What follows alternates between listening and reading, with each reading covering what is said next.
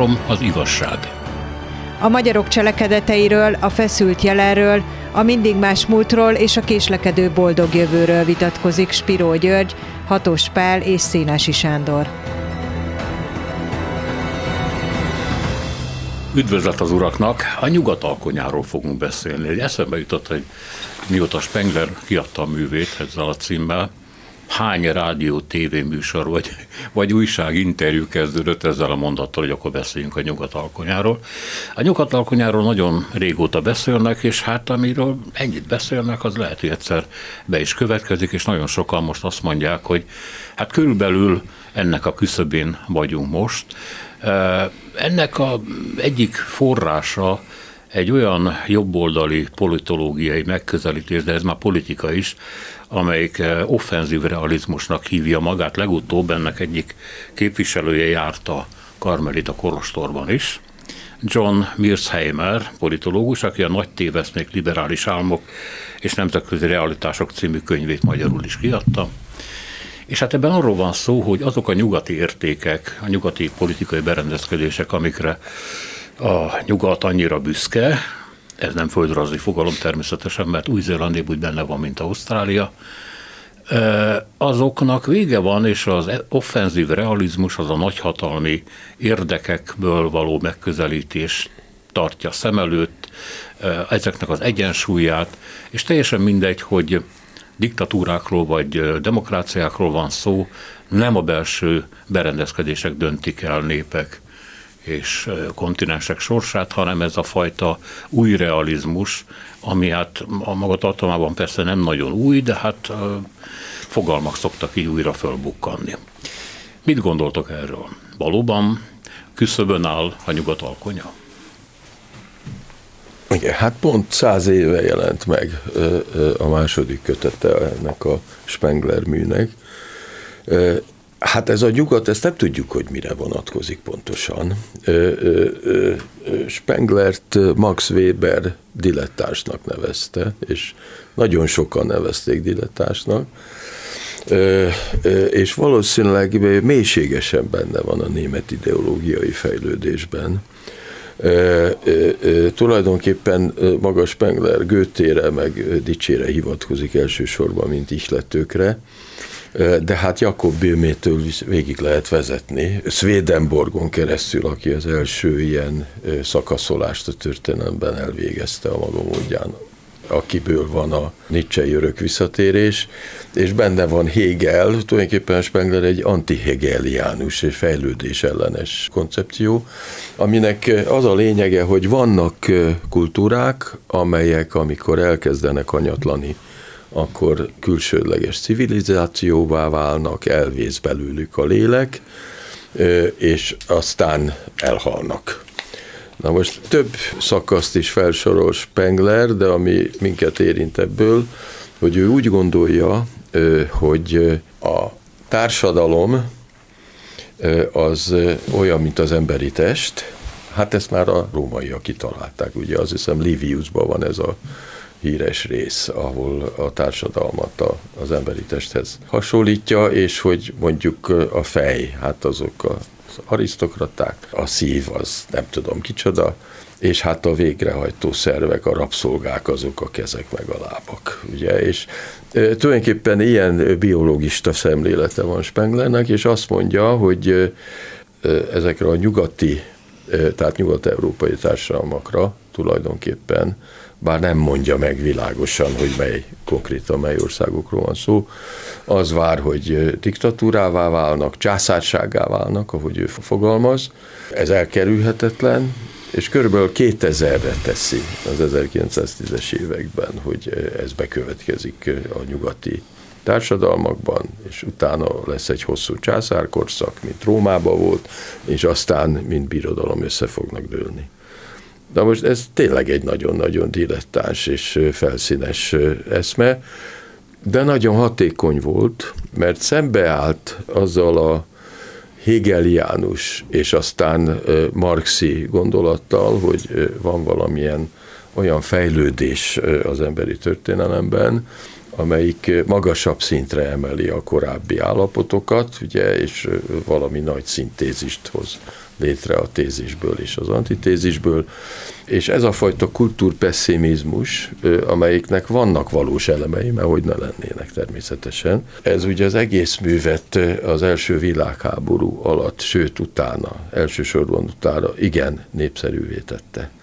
De hát azért nem volt teljesen kóser már akkor sem.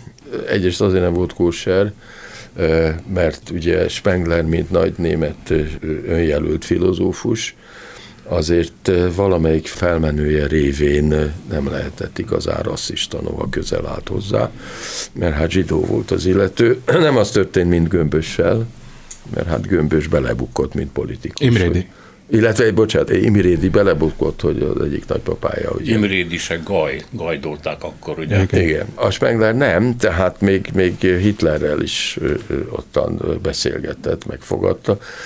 Spengler abszolút támogatta Mussolini-t az első években, és, és nagy jövőt látott a fasizmusba, a nácizmusba is látott jövőt, el is fogadott ezt, azt, amaszt, meg akadémikus lett, meg mindenféle. Igazán rasszista emiatt nem lehetett, mert, mert úgy érezte, hogy ez nem, nem való.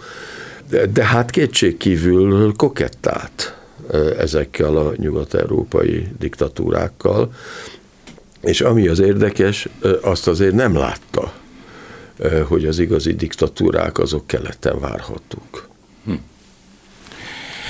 Igen, szerintem is a nyugat alkonya az ugye menthetetlenül uh, Spengler nevéhez fűződik. Azt azért hozzá kell tenni, ugye, hogy a, az első világháború közepén jelent meg a, az első kötet, és akkor még a német fegyverek győzelmében bízva írta meg az előszót, és aztán ugye amikor teljesen kész lett, akkor ugye egyfajta, hát egy kultúra összeomlásáról van szó. Én azt gondolom egyébként, hogy amiről beszéltél így a műsor kezdetén, hogy ma mi van, és különösen a Mearsheimer, meg ez az offenzív realizmus, a nagyhatalmi politika, az egy picit más problematika erről, amiről ugye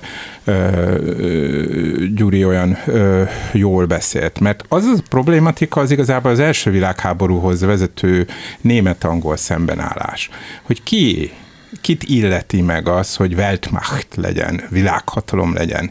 És ebbeli törekvésében nagyon sok német értelmiségi, egyébként Max Weber is, aki ugye az alapító egyetemi székfoglaló beszédében azt mondta, hogy Németországnak joga van legalább akkor a flottához, Max Weberről beszélünk, mint Angliának.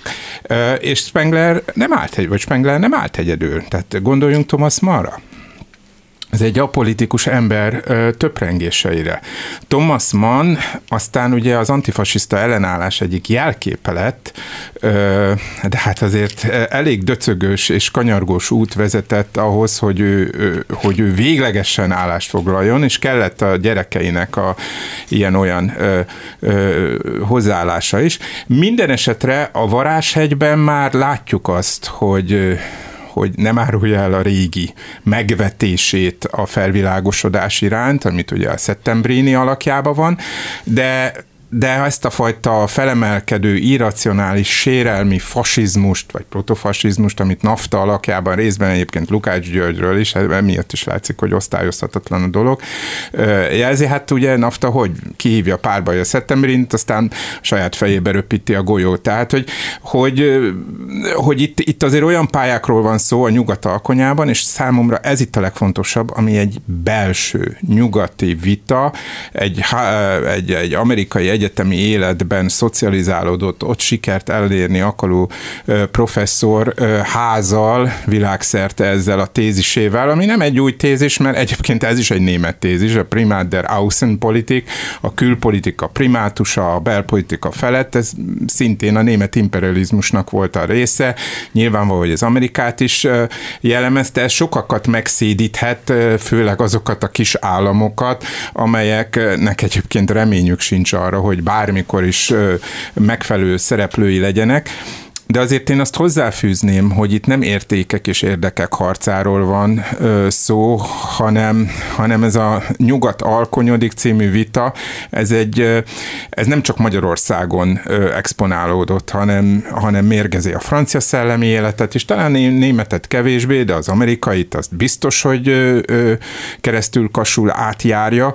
Tehát ez bizonyos értelemben egy saját identitás vita. Tehát, hogy keleten ez azért kevésbé merül föl. Jó, természetesen tudjuk, hogy Oroszország, a szlavofilek és a nyugatosok ö, ö, dolga, de ilyen értelemben ez egy ismerős vita, hogy alkonyodni csak az alkonyodhat, amelynek soha nem lesz vége. Tehát ö, és nincs igazi alternatíva, mert egyrészt azt a keletet, amit mondjuk Kína ez, azt nem ismerjük. Egyszerűen nem ismerjük. A kínai történelem, a kínai kultúra olyan típusú beavatottságot feltételez, amely Magyarországon is hát alig egy tucatnak embernek áll rendelkezésére, hogy valójában megismerje, hogy miben is áll ez a hagyomány, hogy miért győzhetett mondjuk Csankajság fölött Mao Zedong, hogy mit jelentenek a mai kínai ambíciók, és hogy miért pont a kínai kommunista párt fikciójában jelenik meg továbbra is ez a fajta nagyon központosított, szinte monarchikus dolog. Tehát én azt mondom, hogy ez egy, ez egy belső nyugati vita itt még Magyarországon is. Ne tévesszem meg minket az, hogy, hogy itt a nyugat haláláról beszélnek. Hát lehet, hogy megtévesztettek, mert egyébként ezekben a vitákban, amikben mondjuk jobb és baloldali, vagy baloldali liberális, vagy jobboldali liberális aktorok vesznek részt, abban ez úgy áll föl, hogy akkor most voltak éppen melyik ideológiának van igaz az értékközpontú nyugatinak, vagy pedig ennek az offenzív realizmusnak, ami hát sokkal frissebb, meg újabb szemmel nézi a valódi érdekeket, és hát ennek megfelelően gondolja a világ új elrendezését. De ha ez belső vita, én elfogadom, biztos, miközben ezt külső vitaként kezelik a szereplők, a belső vitában mi a vita? Miről? Hát ez, is, ez. ez is kérdés. Hát most ugye ez a nagy visszhangot kiváltó karmelitában lezajlott beszélgetésben ugye exponálásra került, hogy, hogy még egy embernek van víziója Európáról, és ez Emmanuel Macron, akinek egy felvilágosodás, stb. stb. De ha megnézzük a francia valóságot, akkor hát most tömegtüntetések zajlanak Franciaországban. macron mondjuk a francia baloldal nagy része nem fogadja el, ugyanúgy, ahogy a francia jobb oldal része sem fogadja el. Ha megnézzük azt, hogy hogy zajlottak az elnökválasztások után a nemzetgyűlési választások Franciaországban, akkor demokratikus deficitről kell beszélnünk. Alig 48%-a a szavazósra jogosultaknak vett részt, és nem sikerült ö, a kormánypártnak ö, még így sem ö, többségre szer tennie, és mind jobbról, mind balról ö, szélsőségesek nyomultak be ebbe a térben, és nagyon sok elemző azt mondja, hogy azért, mert az establishment, tehát hogy a politika megszokott évtizedek óta ö, évtizedek óta megszokott gyakorlatokat követő elit rétegei nem beszélnek az emberek problémáiról. A megérhetés problémáiról, a prekaritásról, itt, itt sokszoros társadalmi és egyéb deficit van, és ezért lenne megtévesztő, ha követnénk azt a diskurzust, hogy szembe, itt két szemben álló nagy tábor küzdelméről van, ez egyfajta maniheikus, maniheisztikus ö, ö, világkép lenne, sokkal bonyolultabb szerintem a képlet. Bizonyos, hogy válságjelenségek nyugaton, Európában, Amerikában épp úgy jelen vannak, mint Magyarországon, csak Magyarországon sokkal kisebb a lehetőség arra, hogy ez, ez plurális módon megfogalmazódjon. Júri? Igen, nem hagynám ki a bolsevik érvrendszert ebből a dologból, mert ugye e, e, annak idején a Marxékben a megvalósíthatatlan utópiába azt feltételezték, hogy a legfejlettebb nyugati kapitalizmusban, Angliába fog kitörni ugye a szocialista forradalom, és hát akkor nagyszerű. És a világ meg megy utána.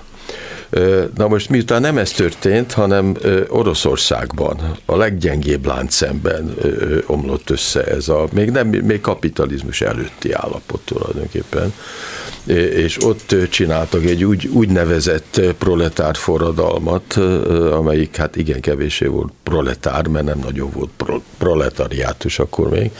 Erről már beszéltünk egyszer, hogy ezt Gorki már 1917-ben észrevette és, és bírálta, hogy hogy lehet proletár forradalomból beszélni, amikor nincs munkásosztály és hogy ennek rossz vége lesz. Hát rossz vége lett.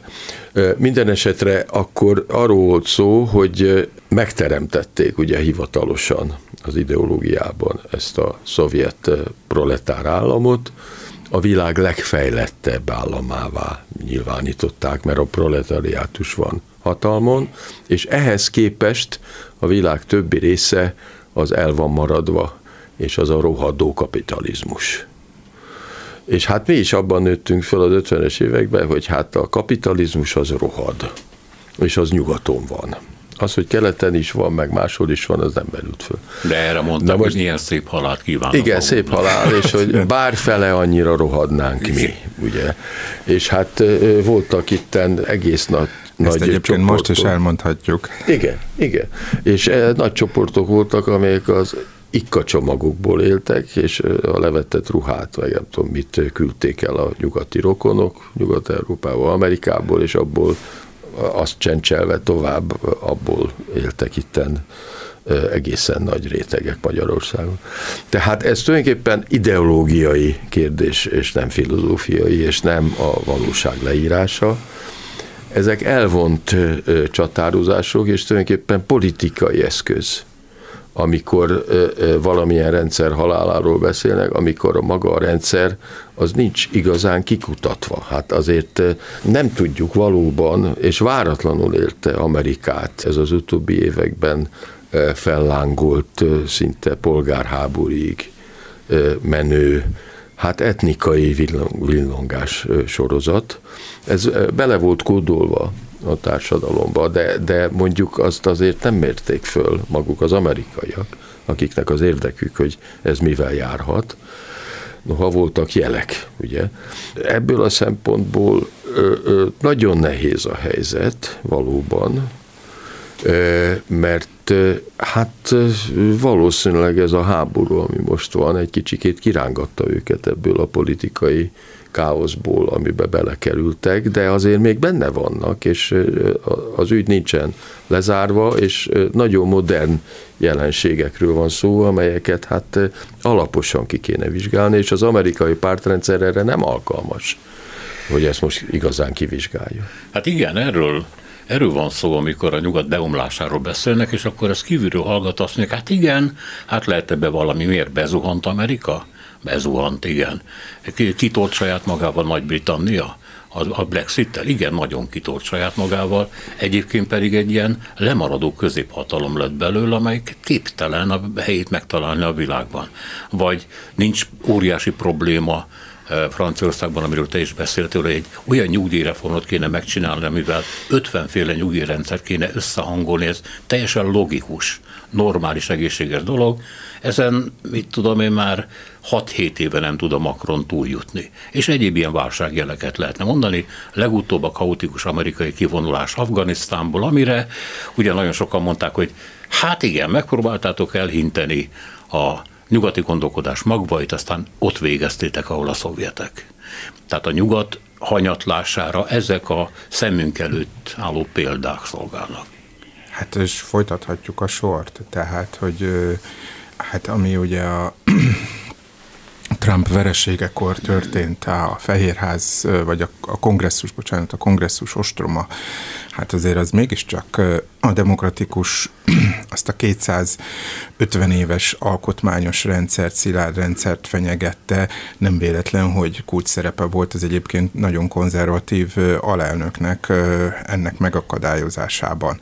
De ha csak egy picivel megyünk vissza, a Fehérházra majdnem szintén repülő zuhant, a Pentagonra zuhant egy 2001. szeptember 11-én. Tehát, hogy a nyugat ilyen értelemben célpont, és sokan kívánják a halálát, egyébként nagyon sokfajta ö, ö, motivációból, ö, motivumból. Ö, és természetesen van a dolgoknak egy olyan absztrakt szintje, amelyben mondjuk tényleg csak nagyhatalmi küzdelemként, geopolitikai küzdelemként kell ezt az egészet jellemezni. Látni lehet, hogy ugye mondjuk Ukrajna élethalál harcában, mondjuk Indiában, meg Kínában nem azt látják, amit mondjuk egy demokratikus közvélemény itt-ott lát, vagy, vagy nyugaton, és hát ez, ez az ENSZ-ben, vagy a biztonsági tanácsban végrehajtott vagy, vagy elítélő nyilatkozatok, vagy az attól való tartózkodásban is kifejeződött. Tehát egy nagyon bonyolult helyzet van, de azért, ezért ezek a dolgok egy nyugat, vagy akár az Európai Unió nem hal meg olyan könnyen, mint ezt sokan feltételezik. Tehát, hogy én már 15 éve is olvastam Washingtonban olyan dolgokat, hogy itt a vége, fuss el véle, Európai Unió, meg így, meg úgy, meg amúgy. Tehát ez, ez, ez, ez biztos, hogy akár csak egy, hogy is mondjam, toposszá fejlődött, ahogy, ahogy indítottuk a beszélgetésünket Spenglerrel, meg a, az antihegeliánus hagyományal, ez, ez abszolút igaz. Tehát, hogy van egy nagy filozófiai hagyomány, amelybe kapaszkodnak az utópiák, a marxizmustól elkezdve, akár a porosz centralizációig, a nacionalizmusig, tehát Hegel, ez egy hatalmas inspiráló erő. Nyilvánvaló, hogy a vele szemben megfogalmazott irracionális vagy ö, teleológiai, a történelem célját tagadó filozófiai áramlatoknak szintén lesznek követelői, és ezeket megpróbálják politikai cselekvésre váltani azok, akik megpróbálják, és tény és való, hogy a fasizmusok, a Mussolini fasizmusa, vagy a Hitler nácizmus van nagyban épített ezekre az anti-hegeliánus dolgokra,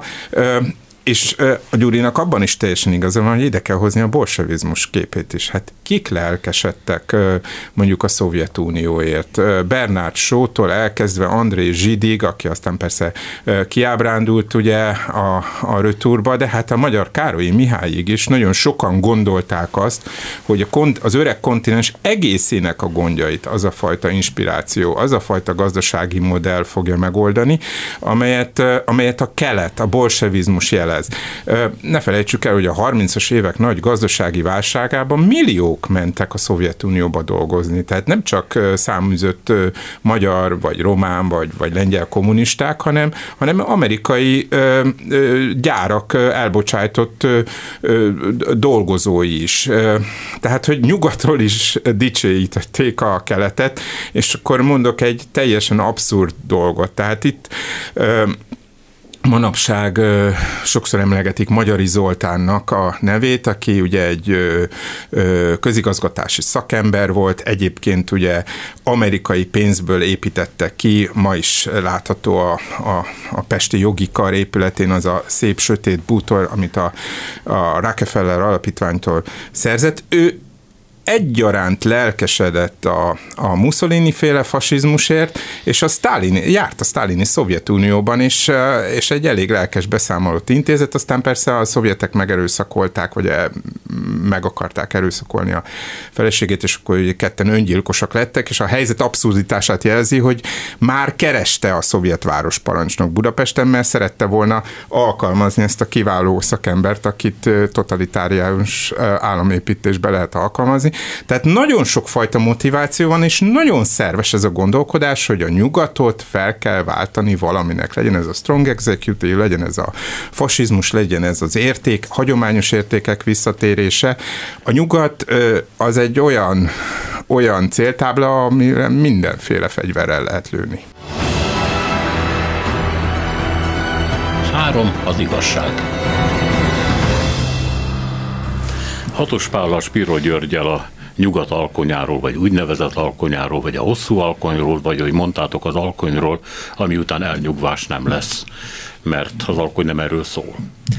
E, én visszatérnek azért még, lehet, hogy most földühítelek benneteket egy picit, visszatérnek még Afganisztánhoz. Mert azok a hangok, amikről én beszéltem, és amik a médiát uralják, amiről a legtöbb vita folyik, és ami nagyon magabiztossá tette egyébként a nyugatellenes hangokat, és ebben nekik biztos sok tekintetben igazuk is van, és megerősítette a hitükben mondjuk ezt a, ebben az offenzív realizmusban, az az, hogy, hogy mi lett Afganisztánból végül.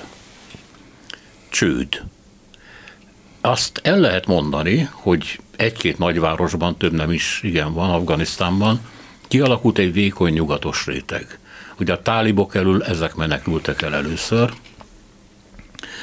az öntudatos egyetemre járó dolgozó nők, a nyugatos középosztály, a államaparátusban dolgozók, akiket mondjuk amerikai pénzből fizettek, amerikai mintákat láttak, és a hajsza is ellenük indult meg, de ez nagyon vékony rétege az afgán társadalomnak, és akkor született meg az, hogy tulajdonképpen amit a nyugat értékeiben képvisel, az csak rá jellemző.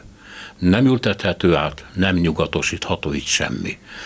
Lehet mutatni Hongkongra, pedig egy darabig Tajvanra is lehet, Japánra is, Németországra is, de a sor itt úgy tűnik, hogy befejeződött. Tehát ez az érvelés. Mit gondoltak erről? Igen, hát van egy olyan nem teljesen helytelen fogalom marxista, hogy egyenlőtlen fejlődés. De most hát ezt mindenki látja, aki egy kicsi kés szétnéz a világba, hogy valóban különböző fejlettségi fokon vannak az egyes társadalmak, és nem feltétlenül biztos, ma már így látjuk, hogy az egyik társadalmi formációból a másikba törvényszerűen el kell jutni. Ugye ezt Kínába se így látták, mert úgy gondolták, hogy lehetséges a nagyugrás.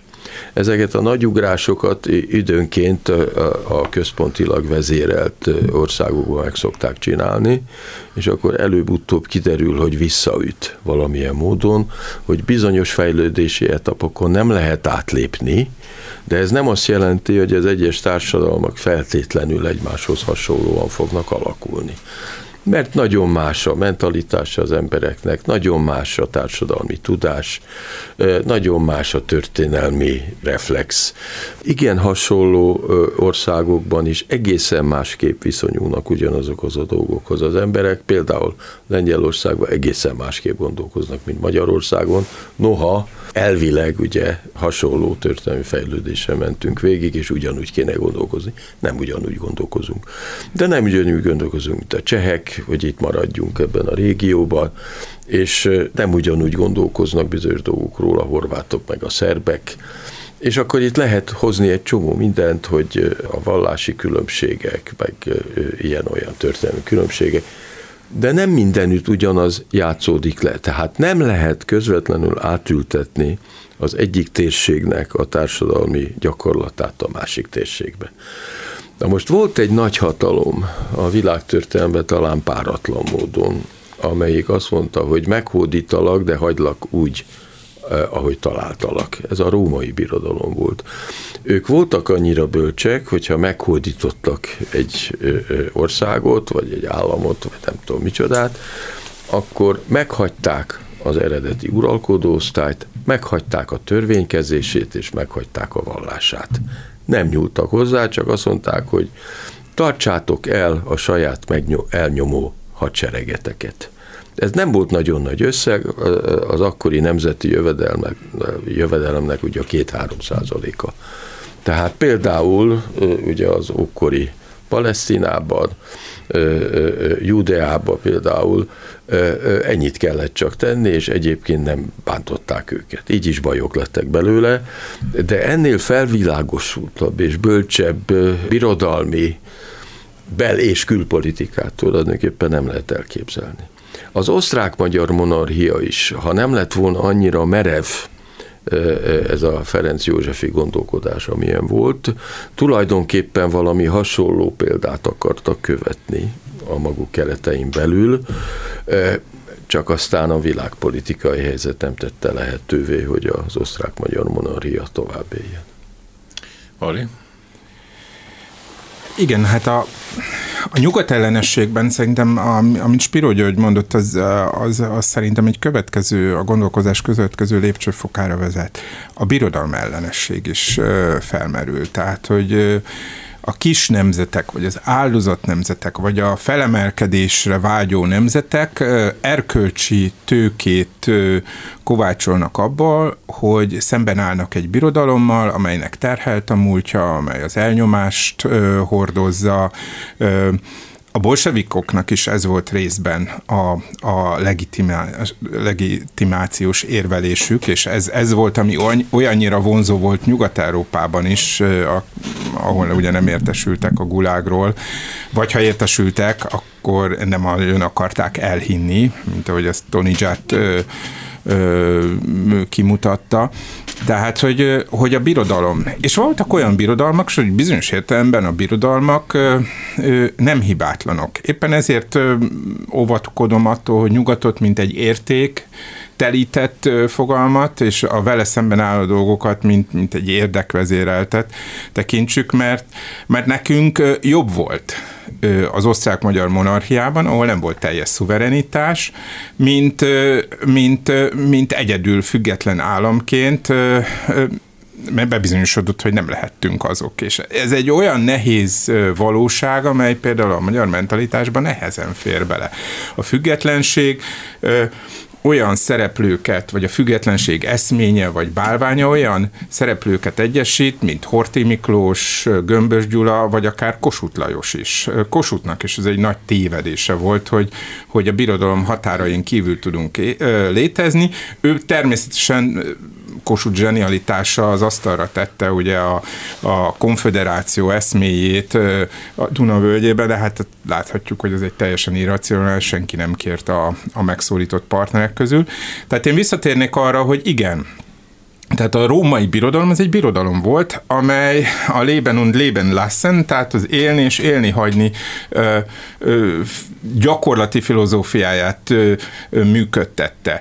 Ö, bizonyos értelemben egyébként az osztrák-magyar monarchia is ezt tette, nem csak Magyarország tekintetében, hanem az olyan közjogi státuszt el nem ért, ö, hát nézzük csak meg Prágát, a, a prágai kultúrát, a cseh kultúrát, vagy, vagy, vagy Krakót, ö, a, a lengyelt, vagy akár akár csak a szlovén kultúrát. Tehát ezek az ikonikus épületek, amelyek ma is meghatározzák Jubjanát, amelyek meghatározzák az Árnuvó Prágát, a szecessziós Prágát, amelyben azonosak a pályaudvarok képe, azok egy olyan korszakban születtek, ahol volt egy birodalom, amely biztonságot adott, keretet adott, ahol többet költöttek sörre, borra, mint fegyverekre, és amelyel kapcsolatban mindenki elégedetlen volt. Én nem azt mondom, hogy teljesen ugyanez ma a helyzet, de bizonyos értelemben ez. Tehát abból a nyugati technológiai transferből, hitelkonstrukciókból élünk, akkor is, ma is igazából ugye a hitelviszonyok, a bankviszonyok, tulajdonviszonyok, akkor talán inkább a banki viszonyok határozták meg, tehát ma meg mit látjuk? A legnagyobb magyar vállalatok azok külföldi tőkék. Tőkét hoznak ide, de az irányítás az kint marad. Beszéljünk akár az Audiról, akár a Mercedesről, akár a mostani akkumulátorgyárakról. Arról van szó, hogy a befektetett tőke feletti irányítás az országon kívül marad. És erre egyébként bármilyen típusú, akár nyugatellenes retorikát használó rendszernek is szüksége van. Az akkumulátorok gyárában sem kínai ö, csupán az érdek, hanem benne van a német érdek is. Tehát, hogy, hogy, hogy ez az, amit ö, itt nem látunk meg, hogy, hogy erkölcsileg ki akar egy birodalom részese lenni, egy birodalomnak alatvalója lenni, ha lehet egy nemzetnek a polgára, vagy, vagy valami konfederációnak a polgára, miközben a realitás ö, azt mutatja, hogy, hogy viszonylagosan azok voltak a legjobban működő, és az emberi közösségek fennmaradását szolgáló keretek, amelyek birodalmat teremtettek. Hát 48-49 volt ugye az első és talán utolsó pillanat, amikor a haza is haladás együtt volt, mert ma a függetlenség meg a modernitás harca megint kiújult, és a magyarokat arra beszélik rá, hogy a függetlenséget válasszák, ami mögé persze nem igen néznek sokan. De annak beállítása, hogy a nyugat mégiscsak egy birodalom lenne brüsszeli központtal, eh, azért, mert a technológiai transfer nyugati, mert a tőket tulajdonosai nyugatiak, de nem szólnak bele egyébként abba, hogy te hogyan éljél, azért ez egy picit igazságtalan, nem? Meg kicsit nevetséges is. Hát miféle birodalom a nyugat? Igazi? Természetesen az Európai Unió eszméje az egészen más típusú, mint volt a Habsburg birodalomé. De azért az figyelemre méltó, hogy vannak párhuzamosságok. Ezekre sokan rámutattak egyébként, és hát azt nem felejthetjük el, hogy második József, a felvilágosult kalapos király reformjait tulajdonképpen a, a, a magyar karog és rendek furták meg 50 évre. Amit nem tettek jól, mert aztán 50 év múlva kiderült, hogy azok nagyon is kellenének nekünk, de ennek ellenére összefonódott a dolog egy olyan németesítési folyamattal, amelyeknek teljesen jogosan álltak ellen. Más kérdés, hogy az összes többi kérdésben nem kellett volna. Mária Terézia, aki a legnagyobb magyar király, tulajdonképpen mindenféle szempontból, azért őt is szokták hibáztatni éppen a pragmatika szankció miatt pedig hát végül is annál modernebbet nem nagyon lehetett a korabeli Európába elképzelni. Tehát ez az Európai Unió nem úgy működik, mert nem egy császár a központja, meg annak ellenére, hogy Németország a legnagyobb súlyú résztvevő, és hát ott folyik is a húzakodás a németek meg a franciák között, és egy kicsikét az olaszok is beleszólnak persze, mert az is nagy, iparilag, az a harmadik legnagyobb. Tehát itt nincs egy olyan központ természetesen, amit feltételeznek, de a megszemélyesítésnek mindig van ereje, mert így gondolkozik az ember, hogy ott áll egy ördögi alak, és akkor az ráncikálja a bábukat, és akkor rá lehet kenni minden. És tulajdonképpen itt mindig azt kell eldönteni, hogy vajon egy a dolgokban nem nagyon beleszólni képes, és az európai termelésből alig-alig részesülő ország mit tud igazán a saját érdekében felmutatni? Én azt nem kétlem, hogy egy olyan kis ország, mint Magyarország vezetésének a keze erősen meg van kötve. És kompenzáció gyanánt azzal él a saját hatalma fenntartása érdekébe, ami meg van neki engedve. És ez mindenképpen az ideológia. Miközben a valóságban nem, hogy nem azt teszi, amit mond, hanem éppen ellenkezőleg. Tehát itt van egy nagyon faramúci helyzet, amelyben bármilyen ideológiai érvelés jól jön, amelyik azon hatalmaknak a múlékonyságáról és válságáról szól, amelyeknek abszolút módon ki vagyunk szolgáltatva. A liberalizmus alkonyáról ugye már többször beszéltünk, és többször beszélnek, hogy ez mennyire valós, mennyire nem valós. Ha elfogadjuk, hogy egy olyan korszakot élünk, amikor a liberalizmus hanyatlik, akkor ezzel természetesen azt is elfogadjuk, hogy a, a liberális nyugati demokráciák érvei, érvkészlete is gyengül, illetve azok a értékek, amik hozzá köthetők, azok kevésé teljesítenek jól.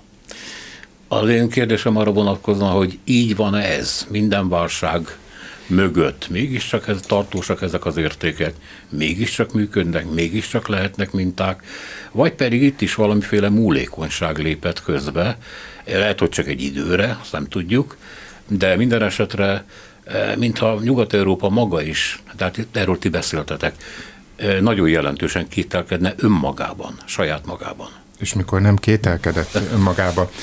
Eh, nekem ezzel a megközelítéssel az a problémám ez az értékekkel, hogy ez feltételez valami fajta állandóságot, hogy a nyugat egy olyan értékrendszere épül, amely egy hosszú időtávban állandó és ugyanaz.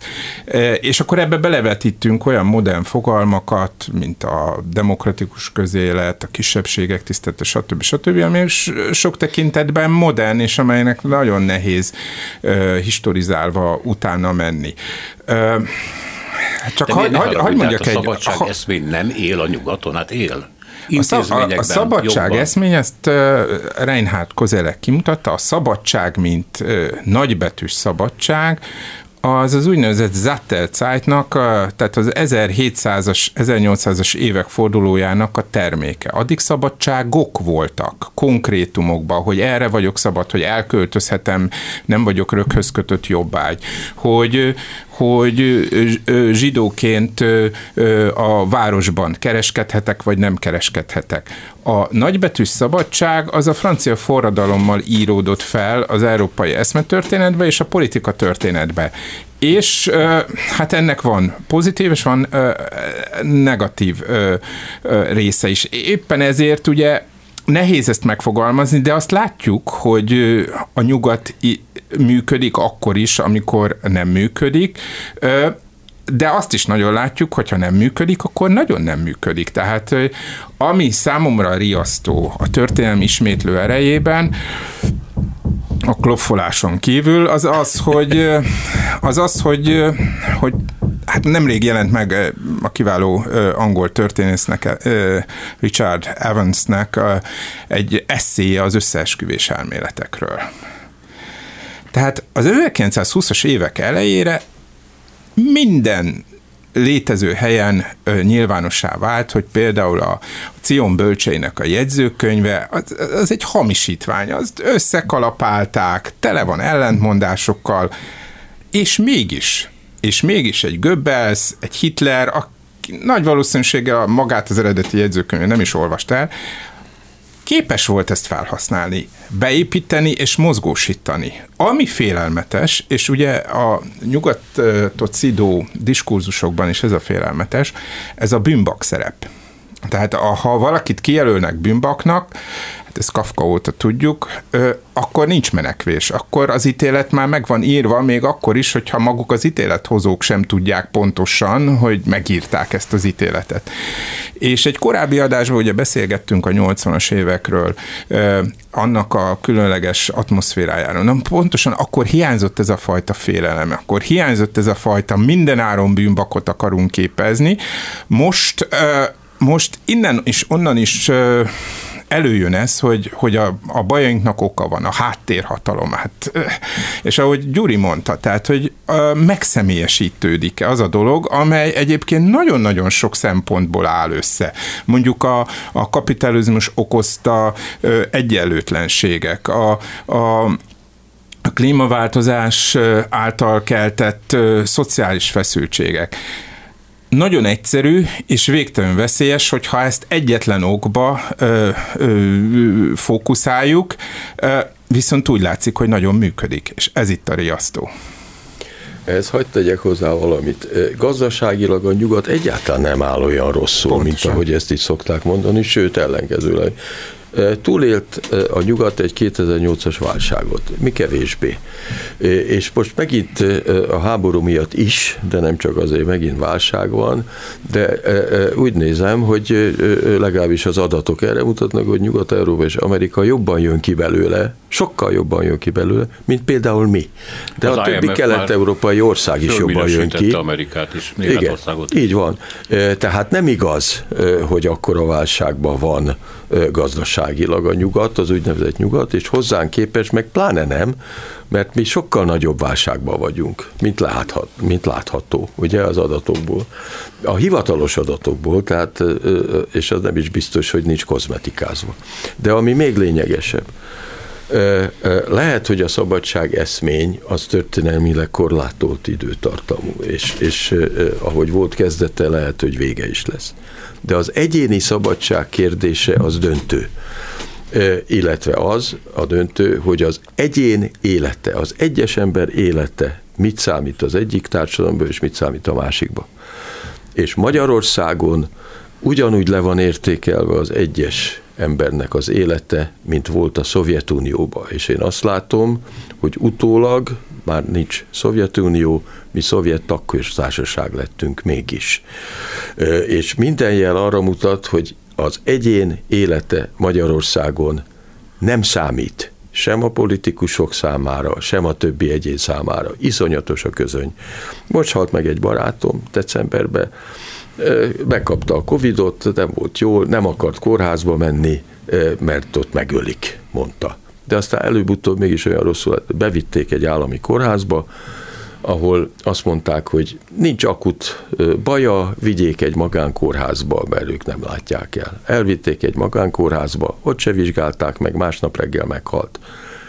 Vérzett, a végbele, és elvérzett, anélkül, hogy bárhol, bárki egyetlen szót szólt volna.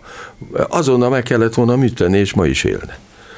És ez a jellemző, hogy ez történik Magyarországon, azzal szemben, ami Nyugat-Európában van, mert ott ez azért elképzelhetetlen, ott azért az embereket ellátják, mert az egyes embernek az élete az valamilyen módon szentség, és ahol nem szentség, ott nekem másoknak a, a, a válságáról ne nagyon beszéljenek.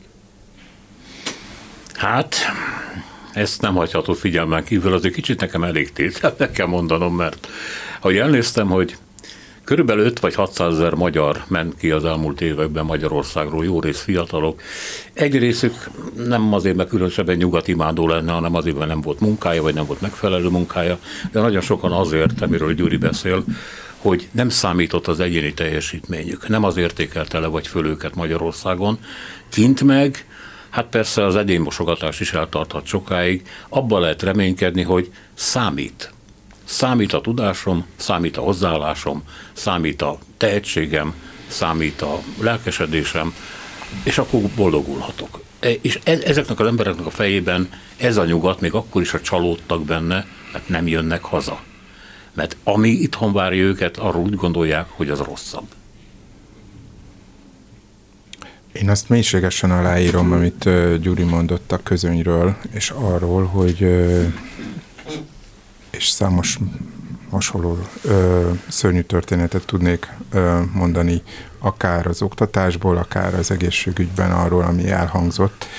És ez bizonyos értelemben túlmutat a politikán, vagy a kormányzatilag generált politikán. Tehát ez, ez, ez egy valódi olyan konkrét dolog, a nálunk létező közöny, ami, ami megkülönböztet, persze természetesen ez sem általános, de az, hogy arra hivatott intézmények, amelyek rutinvizsgálatokkal meg tudnának állapítani olyan okokat, amelyet aztán viszonylag kis költséggel és hozzáfigyeléssel tehát ez, ez valóban jellemző ránk. Tehát, hogy nálunk nagyon sokan halnak meg a kórházakban, olyan betegségekben, olyan okok következtében, amelyeknek, amelyeknek nem szabadna előfordulniuk, mert teljesen más egy tüdőrák, a kimenetele, amely sajnos eléggé determinált, és más egy kórházi fertőzés, vagy egy végig nem vitt diagnosztika, ahol adják egymásnak a, a beteget a kórházak, egészségügyi intézmények, és emögött valóban áll egy olyan társadalmi elfogadottságuk közöny, amely amely, amely érthetetlen, és amely valóban megkülönböztet mondjuk attól, hogy mi, mi van mondjuk a Németországban, Svájcban, vagy akár Észak-Olaszországban ennek tekintetében. Ez, ez bizony szomorú, és ez bizony, igen, ez egy, ez egy, ez egy, egy ránk jellemző dolog. Köszönöm szépen, hogy itt voltatok. Hatos Pálnak, Spíró Györgynek köszönet. Selmec János szerkesztette ezt a műsort is, a műsorvezető Szénási Sándor volt. Köszönjük a figyelmüket, minden jót!